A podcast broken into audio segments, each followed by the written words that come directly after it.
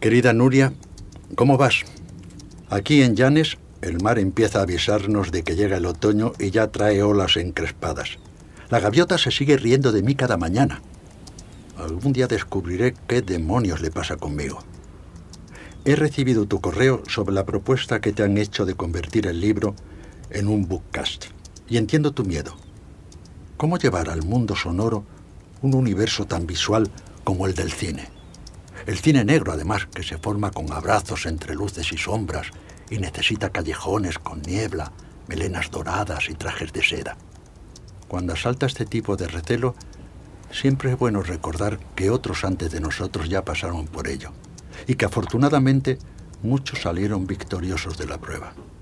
Esta mañana te propongo que aparques la página y te des un paseo hasta el Museo del Prado. Una vez dentro, camina hasta los ascensores. Allí encontrarás el cuadro más grande que tienen en la colección. Es de Bartolomé Strobel, el joven.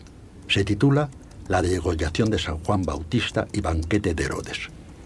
Es una obra que no da tregua a quien la observa. La infinidad de detalles es apabullante.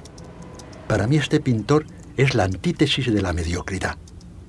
Cuando observas la meticulosidad de los hábitos que visten a sus nobles, el cariño que ha puesto en cada detalle de las vajillas y de la cubertería, te das cuenta de que Bartolomé es como tu querido Foster Wallace.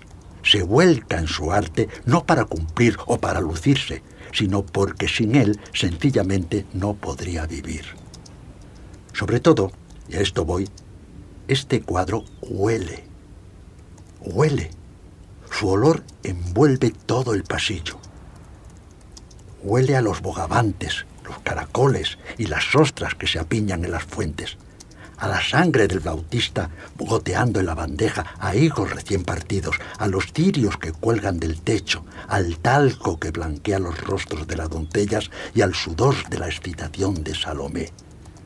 No puedes observar este cuadro sin sentir que todos esos olores se te pegan encima. Cuando hayas terminado con Strobel, baja al sótano y busca el cortejo del bautismo del príncipe don Juan, de Francisco Pradilla.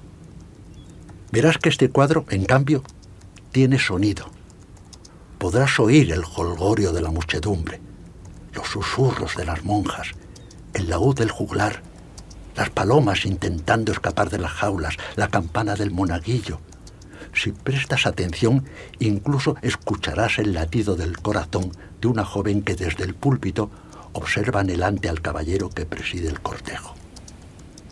Parece que se le va a salir del pecho para echarse a correr con los niños que juegan entre risas a su alrededor.